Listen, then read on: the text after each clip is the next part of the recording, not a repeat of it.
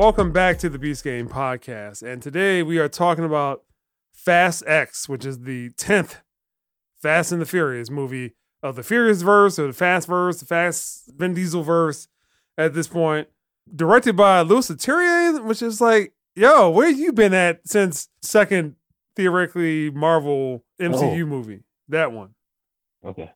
The one with Edward Norton. Yeah, he did Now You See Me. Oh, yeah. Clash of the Titans. So you have done something after that. The stars, Vin Diesel. It doesn't really matter who's written this because it doesn't really matter at this point. But it stars Vin Diesel, Michelle Rodriguez, and Jason Momoa. The synopsis is Dom Toretto and his family are targeted by a vengeful drug kingpin. So the movie starts off with the end of Fast Five. With the vault heist, is Jason Momoa is the son of whoever the villain was for that one. As the heist is happening, Jason Momoa gets up, stares at the big blank hole where the vault used to be. It cuts to that bridge chase sequence. Jason Momoa is just one of the miscellaneous cars on the bridge. He gets knocked off into the water. Then it cuts off to Vin Diesel, and he's training his son how to drive. Call back to like whatever the first movie was when he was driving with Brian. Family cookout sequence. Tyrese's character is supposed to lead one of the missions in a couple of days. Charlize Theron's character shows up at Vin Diesel's house. She's all beat up, and I think she drove a DeLorean up there. And she's talking about there's some new bad guy, i.e., Jason Momoa, is out to get him. So let me start off first. This movie is getting a zero and is utter trash. Next. What the hell was going on with Jason Momoa? And it seemed like, apparently, there must have been some reshoots for him. Because first, dude's all thorough. And next thing you know, he's all fabulous and glamorous, talking about the curtains matches the drapes. I wanted to paint my toenails while bathing in some grapes. Heavens, the Megatroid even. Exit stage left. It's cover girl season out this joint, yo. Hey, holla. Like, no, Jason Momoa. I'm done. All right, so we're going to go to the man. I just want to let you know. Your reign on the corner block is short like leprechauns. He cross fake thugs and hopes the drug czars. Like Uber, he's sending the drive-by shooters to wherever you are. He's a traffic-nomenon, buck-shotter, Glock popper. And Fast and the Furious is Big Mike Kryptonite. I'm on the opposite end of the spectrum. I've said time and time again, I will stand on this hilltop by my damn self if need be. I'm all the ridiculousness. I'm here for the shitty writing. I'm here for all of it. I'm telling you right now. When I say I left that movie theater like bring on 11, let's knock this shit out with a bang, I was on board. First of all, apparently it's supposed to be two more movies. It's supposed to be two more movies. Absolutely. No, it's supposed to be one more movie. It's supposed to be two more movies. It might be two more. Yeah. No, it needs to be one. I said before, I think Vin Diesel took a page out of Marvel's book, trying to intertwine everything. So to me, not as good, so Barry, don't start tripping when I say this. Mm-hmm. But to me, this is the Infinity War to their end game. 11 needs to be it. We need to just leave it at 11, wrap up whatever you need to wrap up. That's it. Let the thing die. It shouldn't have made 11 movies to begin with. But like I said, I'm here for all the ridiculousness now. I don't even care. There were times in the movie where people we were with all looked at each other and just bust out laughing because it's like, hey, at this point, what else? These motherfuckers been to space. They turn the missiles with bare hands. Damn, Dom Toretto, I think Matt made a point, is like playing fucking ping pong and soccer and shit with a car with a fucking nuclear bomb. Basically, it's Plinko in the middle of that. Turn Rome into a pinball machine. That was Fast and Furious pinnacle. That was it. Yes. The writer's sitting in the room going, what's the craziest shit we can come up with involving a car? Let's do it. Fuck it. Why not? He literally dropped the car out of a fucking plane and landed on two other cars. No damage. Still driving. Guess what? I don't care. I'm here for it. I'm all the way here for it. All I'm telling you is better than 9. I can't get into too much because it'd just be spoiler central, so I'm not going to get into that. It's Fast and Furious formula. If you liked any of the other ones, again, it ain't 5, it ain't 6. Some of them, yes, better storylines, better action, all that kind of stuff. This probably falls more in line of like 8, 9. I'm like, yo, it's getting ridiculous, but again, I'm here for it. Turn off your brain and enjoy it. It's popcorn all day. The popcorn is popping and it's going to continue popping. And we need to get to 2025 because the thing I liked about this one was, to me, I watched 9 again today. To me, 9 had parts where it kind of got a little slow. And it felt like I felt the 2.5 hours. I didn't even realize this one was 2 hours and 21 minutes because it kind of started. And then once it started going, I was like, oh shit. Like, it just kept moving. And then I got out the movie. I'm like, yo, it's like 6 o'clock. Like, what the, how long is the damn movie? I was like, oh, it's 2:21. I said, I know it's good now because I didn't even feel it. I was sitting there just entertained the whole time. I like John Cena's character in this one better than I did the last one. And yeah, I can't get into much else without getting all the spoilers. We can talk about all that shit on the spoilercast. But for me, I like the movie. I think it's right on par and it sets you up perfect for 11. And I'm ready to go. I would have banged, like I said. All right, Matt.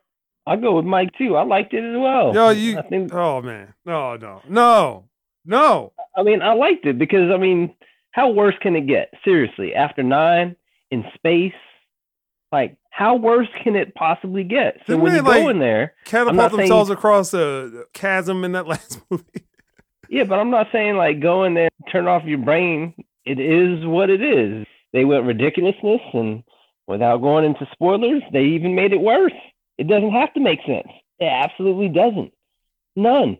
And then even like the physics about it, throw that out the window. Doesn't matter. This is Fast and Furious. This is what they do. You just accept it for what it is and then marvel in its gloriousness.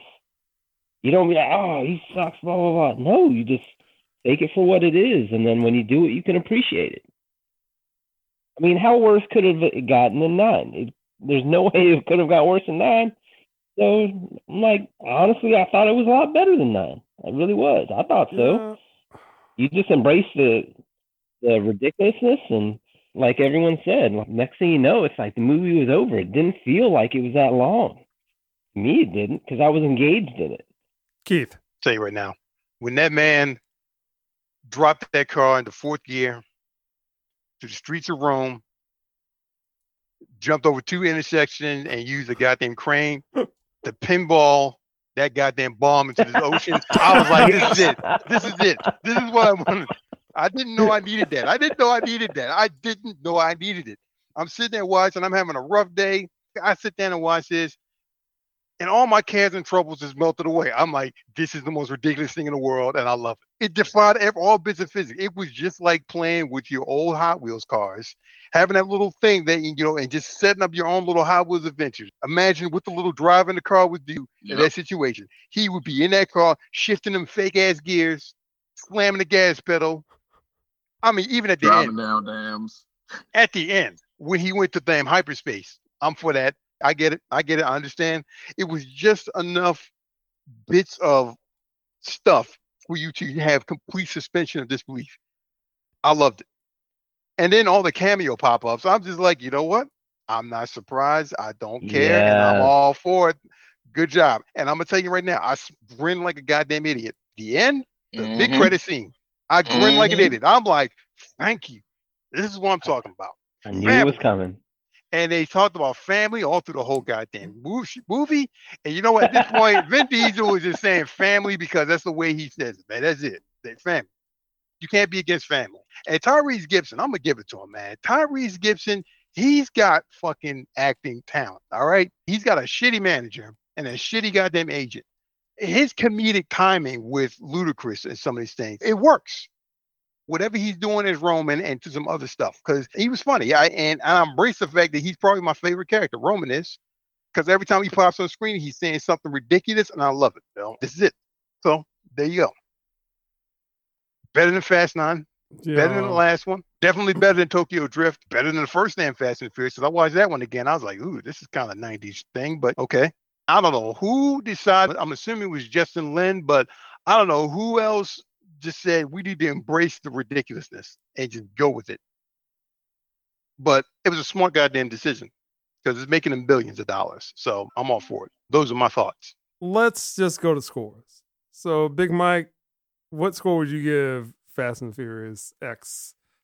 On my popcorn scale, I have it at an 8.5 because I'm expecting big shit for it. I'm expecting big shit for 11. Like I said, this one was good to me. I don't care what anybody else says. This one is one of the better ones. I was thoroughly entertained, laughed my ass off a couple times. Like Matt and Keith hinted at, the cameos, indeed. If you were bowing out, that literally just sealed it. You were back in. I don't care what Al Pacino. I'm trying to get out, and these motherfuckers pull me right back in. Damn it. Try to take a break. Turn your brain off, man. Enjoy it. Come along for the ride. Mm-mm. It's fun. Mm-mm. It's amazing. Matt. I give it 8.5 as well, because guess what? 9, I was like, no. I was like, how worse can this get? And just when I thought I was out, I was in. I think the only regret that I have is that I wish it recorded 10 and the upcoming one at the same time, because I'm ready for the next movie. I seriously am. I'm ready. Cameos were what they were, cameos. And I was like, all right, let's get ready to roll. I want them to make another 10 more of them. Not really, but... Well, y'all on board for that. The whole Fast and Furious universe. We got Alan Rickson. He was actually the only decent person in this whole movie.